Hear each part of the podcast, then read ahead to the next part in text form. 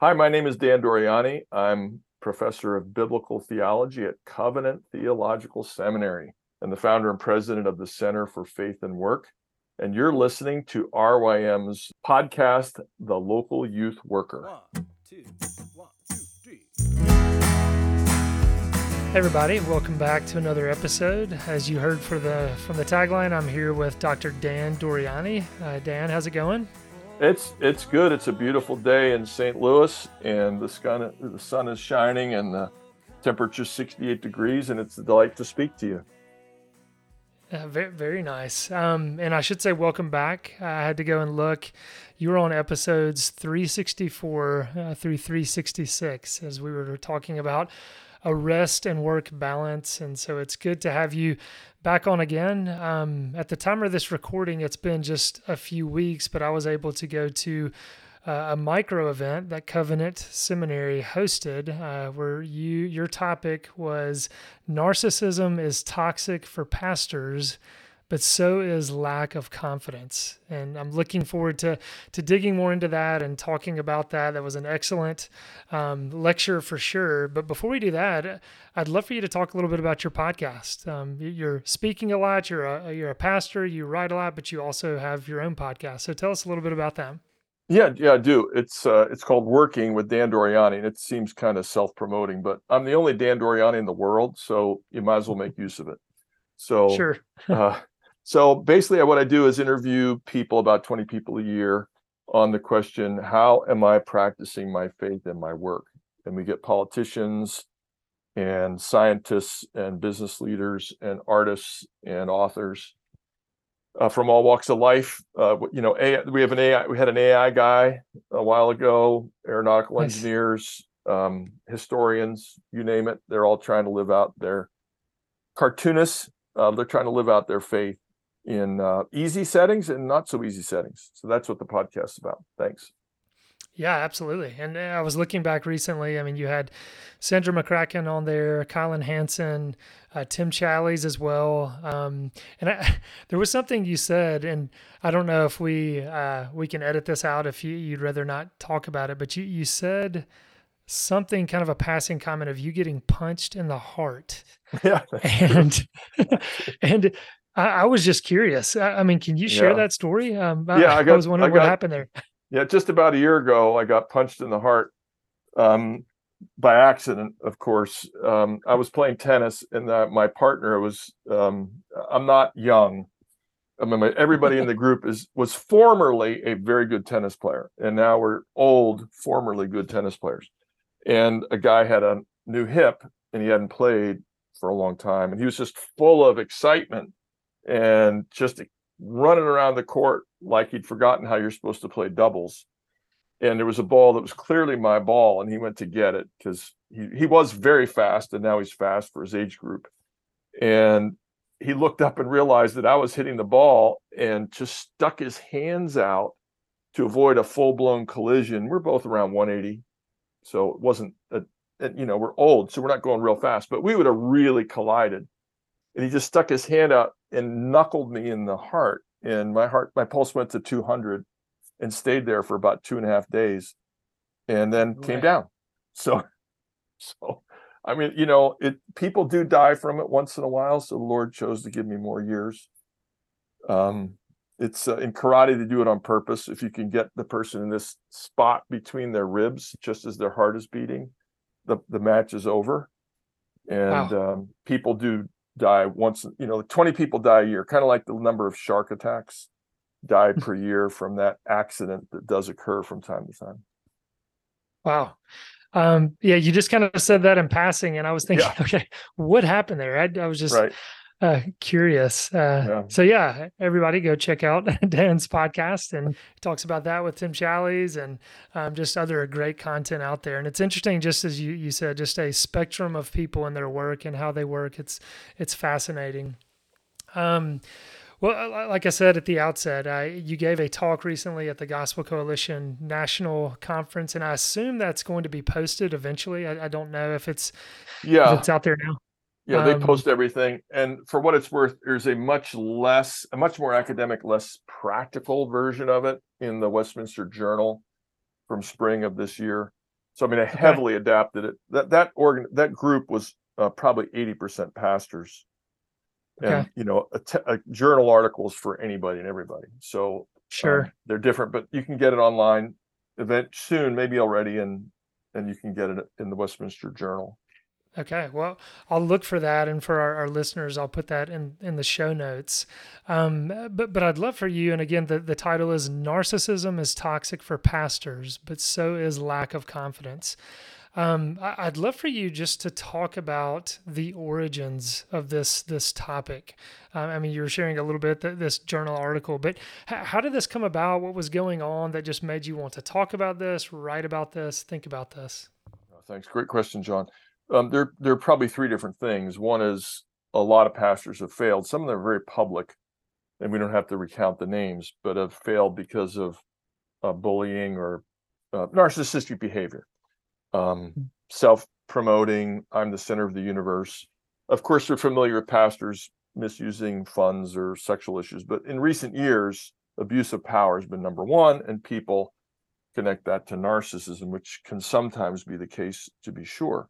So, narcissism is definitely toxic. Nobody wants to be connected to a narcissistic person. If you try to correct them, they become enraged.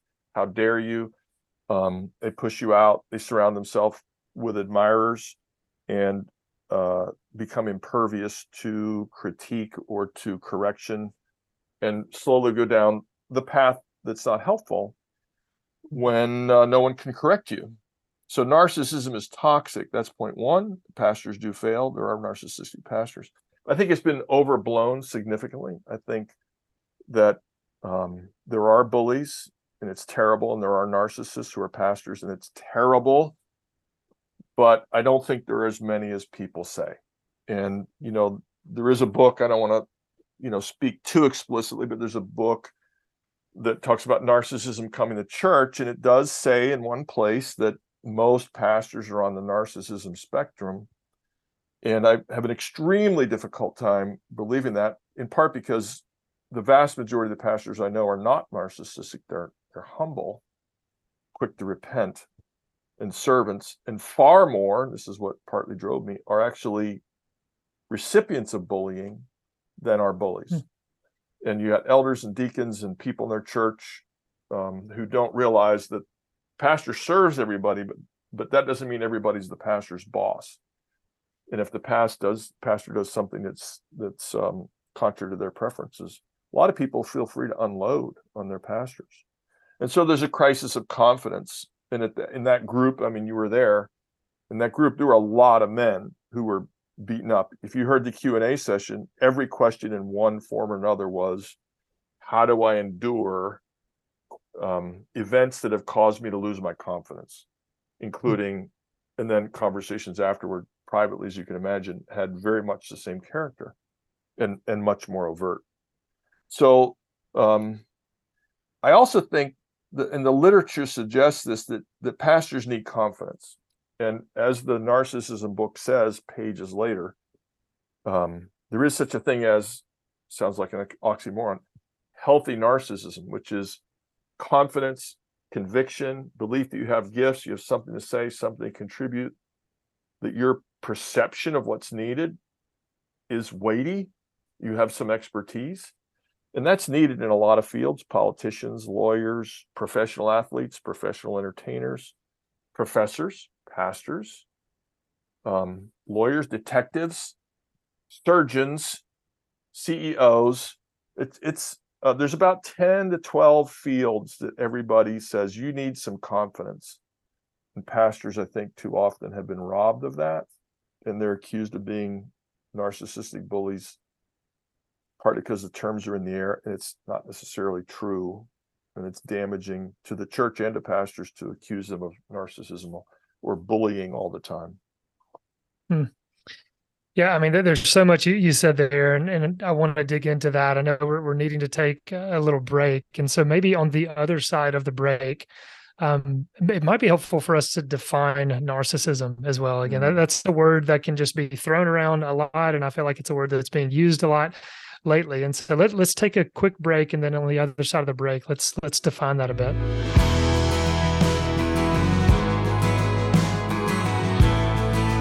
All right, everyone, I'm, I'm back here with Dan Doriani uh, talking about narcissism being toxic for pastors, but also a, a, lack of confidence. And we're kind of ending and um, talking about trying to maybe define narcissism, but maybe easier just to describe narcissism a little bit more. It's kind of one of those things I feel like we all know what it is in some ways, but maybe to help clarify uh, just some of those descriptions and ways in which you would describe narcissism. Yeah, I would say, you know, the standard definition of a narcissist is someone who has a very high opinion of themselves, whether their physical appearance, which was the starting point, or uh, their intellectual or physical skills, or even emotional skills. And then they have a lot of self reference. Everybody has self reference, but they have an excessive amount of self reference. They're selfish. They feel entitled. They, they lack empathy. They want to gather admirers around themselves. Um, and the, the focal point of the various books and articles that are written about narcissists is it's most damaging when you have somebody who's talented, maybe a really good speaker, and they um, rally or or leader organizer, and they rally people around themselves uh, excessively. So I mean, a leader needs to say, "Come on, let's go," but a leader also needs to say, "Hey, but I could be wrong." Um, please tell me what you think. I don't have all expertise. I don't have all knowledge. There has you know there has to be humility and confidence both. You have to know things and have skills and know you don't have all skills. And know that we're all very finite we're all sinners and so we all need correction. And that's what's uh, as it's classically understood that's what's missing in a narcissist. Hmm. yeah and, and as i was just thinking about your title um you know it kind of seems like we've got narcissism on one end of the spectrum and then lack of confidence on the other end of the right. spectrum. But right. but i'm also curious uh, are are the two related in some way? Because it seemed like the, the two of them do have a self focus in some ways. Um yeah. d- just curious your your thoughts on that because yeah they're definitely the opposite end of the spectrum but just also wondering if there's a, a overlap there too well, certainly, if, if you lose your confidence, you can go in a downward spiral by focusing on yourself and your your deficits. So, if, if that's your point, I certainly agree with it. Um, I do think that I'm just going to say, in my experience, a lot of pastors start off with confidence and have it hmm. beaten out of them, mm. and it's beaten out of them by controversies in the church about COVID and masks and politics over the last several years but then also I'll call it the drumbeat of criticism in some church. That sermon wasn't good enough. There weren't any interesting illustrations. I mean, he's he's sound, but he's boring. Um, does he work as hard as he should? I was in the hospital. He didn't come see me. Um, hmm. Why did he hire so and so? Why didn't he fire so and so? So there's there's a lot of that. Maybe it's my unique experience, but I seem to see it a great deal. And mm-hmm. again, mm-hmm. they didn't. I don't I, when you get depressed, you do focus on yourself possibly too much, but I don't see it fundamentally as a problem of excessive introspection. Mm-hmm. Yeah. And I know something too that, that you talked about in the, the lecture is just skill and character mm-hmm. um, and, in this whole discussion. And so maybe unpack that a little bit for us as well. Right, right. So, um, you know, when we look at the qualifications for a leader in the Bible, uh, we have the first, the list we know the best is First Timothy chapter three, and it has two skills apt to teach and able to manage his household and therefore able to manage the church. And it has 11 character traits, you know, not quick to quarrel, self-controlled, hospitable, etc. What's really interesting is that it's set up with he who desires to be an overseer desires a noble task. And so we're ready for tasks and then we get a bunch of character traits which means your first task is to be the man be a leader be godly. Now the second list over in first timothy 4 actually is almost exactly 50 50 so you know love and humility but also you know teaching and courageous um and and expounding the word uh, that it doesn't it says reading the word but it um it means in context it means uh, explaining the word, reading it with explanations. So in First Timothy 4, it's 50 50. In the book of Acts, it's kind of 50 50, about half character, half skill. So we don't want to focus exclusively on skill. we want to s- slightly focus on character more, but you have to recognize there is such a thing as gifting. The church has been gifted um, all sorts of people with capacities, and we need to use them. And some people are capable of preaching to a large group, and they're capable of leading, and and they should do so joyfully, cheerfully, faithfully, and the church should receive that with thanksgiving for God's gifts. Yeah, that's that's good. And I wanted to go back, um, and I mean, we'll go, get into skill in just a little bit, but uh, you were sharing just kind of pulling back the curtain on uh, just some of the criticisms that that pastors receive, and like you said, having kind of the the uh, confidence beat out of them in a lot of ways Mhm. over critiques over sermons and um, all sorts of things. Uh, you're, you're a professor. You've also been a pastor for for how many years? I mean, you- you've been Depends how you count. I've been a full-time pastor for about 15. I've been a, an interim many times. Uh, you almost well, always part-time, sort of on the side. But uh, Sure. anyway, I've been I've, I've got some years in. Yes. so I- I'd love for you just from your own personal experience, but as well as friends serving in the ministry, just just what is what would you say is the hardest part of pastoral work as you just kind of think over your years and conversations with others? What what are some of those most challenging aspects of pastoral work? You know, it depends so much, John, on the person. Mhm. So uh, for one person who's maybe a caregiver, a shepherd, um, a leader of small groups, and they're best at that, then preaching is the hardest. Preparing sermons, delivering sermons is the hardest. For somebody who's a preacher um, and a teacher, then maybe organization or possibly the caregiving side. So I would say, I'll just say personally, there are two things that are hard for me. One is the counseling of really hard problems. You know, marriage is falling apart. It's just it weighs on most pastors so heavily. They're just so stricken when they see a marriage breaking up or a, a, a man or a woman sinning and callously refusing to repent. It just crushes your spirit. Hmm. And you know, going down the path of ruin, uh, or so it seems. Uh, that's one. For me, also the hard for me in some ways the hardest thing was to switch, to go from preparing sermons to staff meeting to counseling. I just found that very, very hard. And many pastors have to do that every week. Um, you, you you almost wish you had a 30 minute buffer, but you don't. Hmm. So frequently you don't.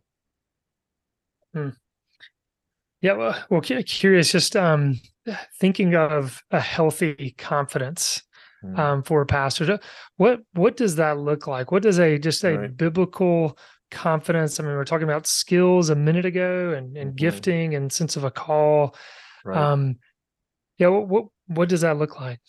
Yeah, so first of all, it begins with a sense, a personal sense that you have a gift, and then the affirmation of that gift by meaningful people who are wise, who know you, know the world, have real contact with um, God's mission for the church. So if uh, you know, if you look at one of the gift lists, like in in Romans chapter twelve, verses six to eight, it says, you know, we have gifts differing according to the grace given to us, and we should use them if if service in our serving. So some people are gifted to serve, and they should serve. They should do that. Um, one who's got the gift of teaching should teach. The one who exhorts, which could mean preaching. I'm not. I'm not going to go into the reasons for that, but exhorting did mean preaching a lot of times in those days. Uh, the one who exhorts ex- in his exhortation, so do it. But then, if you're good at giving, you give so you give generously, which means with a you know glad heart. And if you're a leader, you lead with zeal, with passion, right? And so there should be both joy and willingness, both. I've got a gift, God gave it to me, I should use it. Ideally, you also have joy in that. And it comes by not narcissistic self reflection, but by some self reflection, and then uh, wise input, good input. And then, of course, you have mentors who keep you from making mistakes. You say, Hey, I'm going to do this. And the mentor says, That's a great idea, Dan, John, but um, probably not now. You Hmm. probably better wait on that one. Um, or have you considered how much labor, how much upheaval that would cost? Uh, you know what? I haven't. So you need mentors to both affirm and also to rein you in. And it doesn't always mean sin, it could be foolishness, errors, blind spots. But uh, that knowing you have mentors who care about you enables you to be confident because you say, I think I want to do this. And then people say, uh, Hey, thanks, that's a great idea, but not right now. If that's a voice of love, then it gives you confidence you're not going to uh, go into a very difficult spot, right?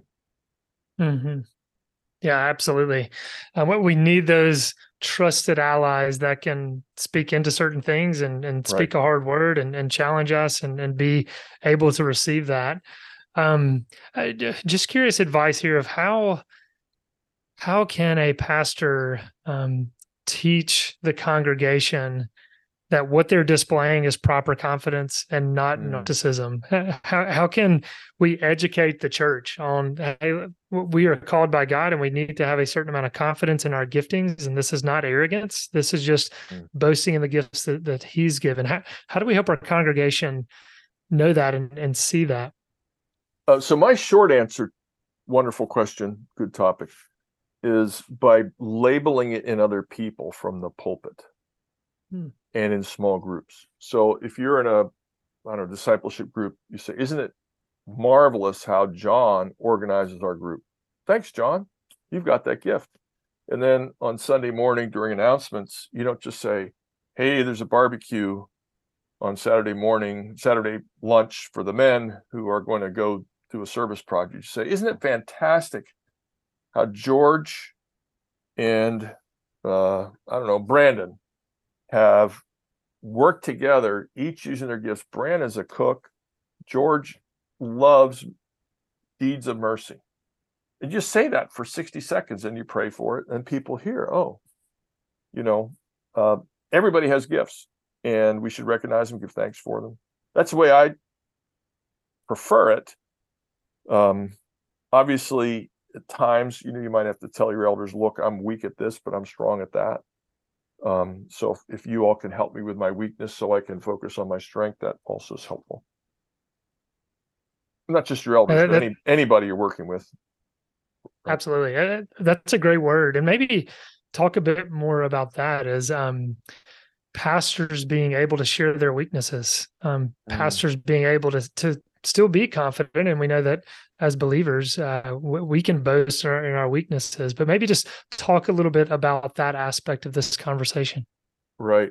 So, one of the things I've enjoyed and had an enormous privilege is being in groups with really high caliber leaders from from uh, you know with some regularity and what i notice is that the most brilliant people i know have huge gaps in their knowledge and I noticed that the wisest, you know, I'm, I'm, let's say I'm in a, I mean, I'm in the Gospel Coalition board, so everybody except me belongs there, and I listen to all these very, very intelligent people, and somebody like Phil Ryken, just to name a name, who's the president of Wheaton, who's an organizational genius, and Sandy Wilson, who's now the head of Gospel Coalition, organizational genius.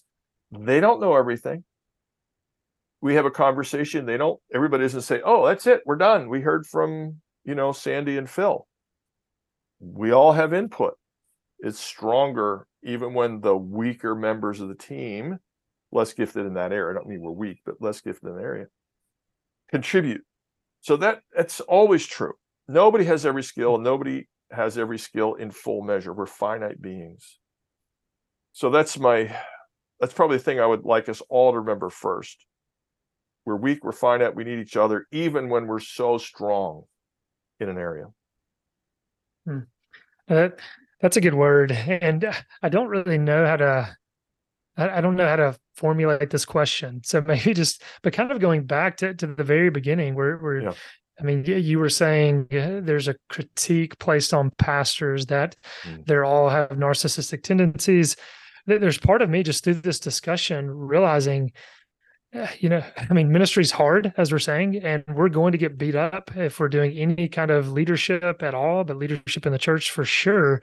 So it just seems like the church is set up to keep pastors from being narcissists. So maybe just w- where is a church failing if there is some kind of narcissistic leadership mm. in place? Because it does seem like, I mean, accountability is just going to be a part of a church. And if you have people that are able to speak in uh, to a leader's life that's going to keep them humble. So again, I don't know where the question is and all of that, um, Mhm. but maybe Yeah, just yeah. react to react yeah, to I, I re- I'll react to your theme. Um, let me just say, I agree that everybody has some narcissistic capacities within them. Um, you look at a two-year-old, three-year-old; they want to be the center of the world, and they scream when they don't get their way. Sometimes, no matter how delightful they are, and you know, we still scream when we don't get our way. Uh, we don't scream the way a two-year-old does. So we all have the capacity. And the book's about narcissism and the way that narcissism strikes the church says that, and they're correct. Um, but accountability, let's just say a word about that. Accountability is built into, you know, we're Presbyterian, so it's built into a Presbyterian system. It's not built, it's built into connectional and hierarchical churches. So Catholic Church, Lutheran Church, Methodist Church, Anglican Church, Presbyterian churches have built-in accountability. I don't say this to generically condemn independent churches, but they do not have built-in accountability. They have um, free associations. So, you know, you're speaking like a Presbyterian when you say, and that's a compliment, that accountability is built in. Uh, of course, independent churches have some leadership group as well, um, but if they're selected by the pastor, you can't go outside the church to get help. Um, the second thing is authority accrues, and as you get older and more experienced, people are more and more uh, reticent to challenge you. So, in my talk, I, I discussed the time I, I mentioned the time I um, lost my cool after a ref a, bl- a blind referee fouled me out of a basketball game after I had committed no fouls and I was whistled for five fouls. And he was a horrible referee and everybody knew it. And I blew up and I was a pastor at the time, but I was I was 28, maybe maybe barely 29. And the uh and a deacon who was on the team came over and and later an elder, they just said, Dan, you can't do that. You know, you're our pastor, you can't do that. And I shouted, I mean, I was so angry. I shouted, when I'm on a basketball court, I am not a pastor. I'm a basketball player. And and the, and the deacon said, "You are a basketball player, but you are always our pastor." He was correct. I was wrong. He was right. Hmm. Um, and the elder also gently corrected me. If I had a, that was a small church. I was just you know out of grad school. If I were the pastor of a church of a thousand, let's say I was 38 years old, people are a lot more reticent to ch- to tell me you're wrong. Stop it. Um, they would have probably said something like, "Oh, he's so passionate at the age of 38. It's amazing. I mean, it he went overboard a little bit, but oh, our pastor's so awesome. How dare that referee call fouls? Doesn't he know who he's calling fouls on?" Hmm. And that's my personal illustration. Um, I think everybody knows there's some version of that that's true. It's harder to critique someone who is successful unless they make it very clear that they're always open to critique and correction. So, so just thinking about those who listen to this, um, you know, youth workers, parents tune into this Mm. podcast. Uh, let's say there's someone listening to this who thinks their pastor, someone in leadership in their church, is a is a narcissist. Um, Yeah. How would you encourage them to go about rebuking that person? Mm. Whether it's a youth worker hearing this, thinking the pastor they're working with, or it's a congregant listening to Mhm. this, uh, what, what are some thoughts there of just um, Yeah. moving towards rebuking? So it all everything depends on who you're rebuking and who you are, right? If it's kind of a peer relationship, you say, "Hey, we need to talk about something." Um, if they're really a narcissist, it's hard. You better think long and hard and pray long and hard. if they have a slight twinge of selfishness or defensiveness, it's a lot easier. If they're open and humble, it's vastly easier. Um, the book Bully Pulpit by Michael Kruger, who's Mhm. I, I call him as much if, if we, we're friends as much as you can possibly be given we see each other every other year. So it's a very good book. I don't, of course, agree with every last point, but he tells you what to do for really a chapter um, about how to handle it. The short comment would be you'd have something concrete. You don't say you're a narcissist. You say this happened the other day. I was there. You were there. There were witnesses. Uh, you blew up at the at the referee, and there were 80 people who saw it. and this is what you said, and we all heard the same thing. Um, if there aren't witnesses, it's harder. If it's just the two of you, you could say, "I hope you remember what happened the other day," and you know it's similar to something that happened a month ago. Again, you got to pray they're repentant, and some people are and some aren't. But you go with facts. You say things like, "Correct me if I'm wrong, but this is what we saw." If it's just the two people, you say, "This is what I think I saw." Um, and you let them speak you make it clear you're there in a spirit of love not to tear them down or you know to be um, the police detective and the lawyer and the judge and the jury you're you're starting a conversation gently mindful of your own sins mm-hmm. yeah and then and earlier you were saying um uh, you know, we all have some elements of narcissism in us that we're all, I mean, broken people, uh, we're inclined, uh, you know, in uh, or we're, we're turned in on ourselves. Right. Maybe, maybe just some, some thoughts on practices to employ to guard us uh, mm. from becoming narcissists. And, you know, I'm thinking again, youth workers listening to this, oftentimes mm. youth workers are on their own. Um, in many ways, they don't have a lot of oversight, and so some of the ways in which uh, youth ministries are set up, it might we might could say that it could foster narcissism and that kind of um, uh, yeah, yeah, just fruit. And so, just some thoughts there of anyone listening to this who's thinking, okay, I don't want to head down this path. Mm. Um, how, how might they guard from that? Yeah, that's another wonderful question and topic. So if, if you think there's a possibility you could indulge this aspect that's probably present in every person who's ever lived, the first thing you want to do, if you don't have clear oversight, is spend time in the Psalms, the Psalms that include repentance. Uh, read the Bible, compare what you see in the Bible to what you see in your own life. You know, Paul's epistles, Jesus' teaching. They'll be, if you meditate on the word and pray it over carefully, you will probably find many opportunities to humble yourself. The Bible certainly calls for proper, not humiliation, but humility on many occasions. So spend time with the word. The other thing I would do is cultivate friends. If you don't have a formal overseer, or you do, but they're not doing their job uh, helping you locate your errors, follies, and sins, then find peers. And I know one of the great things about youth networks is that they tend to cre- create a series of peer relationships. Mm-hmm. And you can ask people if you're married, you ask your spouse. If you don't ask your spouse, they might tell you anyway. Um, if you're single, your best friends may tell you you should have a relationship that allows them to do that. So it's uh, scripture, prayer, um, ideally an overseer. If not an overseer, then the right peers to mm-hmm. uh, tell you when you're off. Yeah, and that's yeah, good advice. Um, thinking of kind of the other end of the spectrum, uh, the one who's listening to this right now and is very beat up and just mm. lacking confidence. Um, what's some encouragement if they, you know, walked into your office and they're just feeling beat up from ministry? How might you point them, you know, to their gifts and to, to see? Yeah, I would probably say, uh, look, trust the church. If you're if you've been called to ministry, whether ordained or not ordained, you've been called to ministry. You've been interviewed.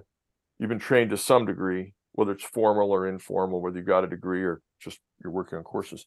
You've been trained. You went to get the pastoral training because people wanted you to. They they said, "Hey, Marianne, um, we want you to go to this training. Why? Because you have the ability here for to receive the training and grow from it. So you've been trained, you've been called, you've been approved. A bunch of people told you this is a good idea. So let's remember that. And then let's remember some times when your ministry was fruitful. Let's talk about people of the Lord, about uh, maybe the youth group isn't growing by big numbers, but maybe there's depth. Maybe there there's a couple conversions. Maybe there's been real progress. Just remember that, and take it to heart, write it down, give thanks for it, celebrate it. Hmm. Yeah, I think I think that's a Yeah, it's such a good word. I think so often we can just, I mean, one, we, we can focus on the negative so much more than, than the positive, but taking moments to to truly celebrate the Lord's work and to to stop, to sit back, to see ways in which um, he can he can use us. I think that's that's something we we need to practice more as believers. That's counsel we need to hear more. Um, I know we're needing to wrap this up. Um, other thoughts? There's so much to talk about here. There's so much to unpack. Just anything you feel like we've glossed over anything you feel like is just an important point to, to drive home. Any other thoughts before we wrap this up? Yeah maybe two two quick thoughts. Uh, one is that god does say he gives gifts to his church and he gives people and then he tells us how to develop them. You know we're we're told to uh, to practice. If you have the gift of teaching then teach so you're going to gain skill by teaching. And and uh, you know paul tells timothy not to be timid. There's a place for boldness and confidence. The word boldness uh, which is connected to confidence appears a number of times in the book of acts in a positive sense. So there's a place for boldness and confidence.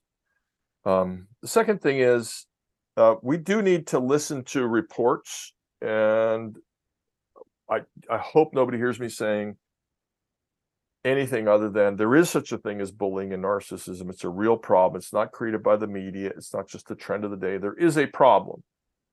Um, but let's not simply follow the media and the latest wave of what's happening now. So there is a problem, but narcissism and bullying are not the only problems. Um, lack of confidence, mistreatment of pastors is a very big one as well. Let's let's have room in our minds to have several ideas held possibly in tension at once. They can they're both true. Hmm. I mean, the ba- most basic thing, however, is, last point is that you know the Bible says the Lord appoints ambassadors, gospel ambassadors. if you wonder if there's place for confidence, and it seems like God has chosen you to do this, you have some ability to proclaim the gospel message in all of its ramifications then you are an ambassador. And if you wonder, oh, how, how dare I stand up and tell people? Well, it's not your message. Hmm. You're an ambassador. You have been given a word by the king that the king knows people need. And he's he has appointed you for that. So go and do it. Yeah, that's a good word to end on. Um, Dan, I know you've got a lot going on, and I really appreciate you taking the time uh, to come on here today. John, always a pleasure to visit with you. I'm so thankful for your ministry. You're a great encourager. I'm sure you are a tremendous blessing to the people you work with, and I'm thankful for you and your work.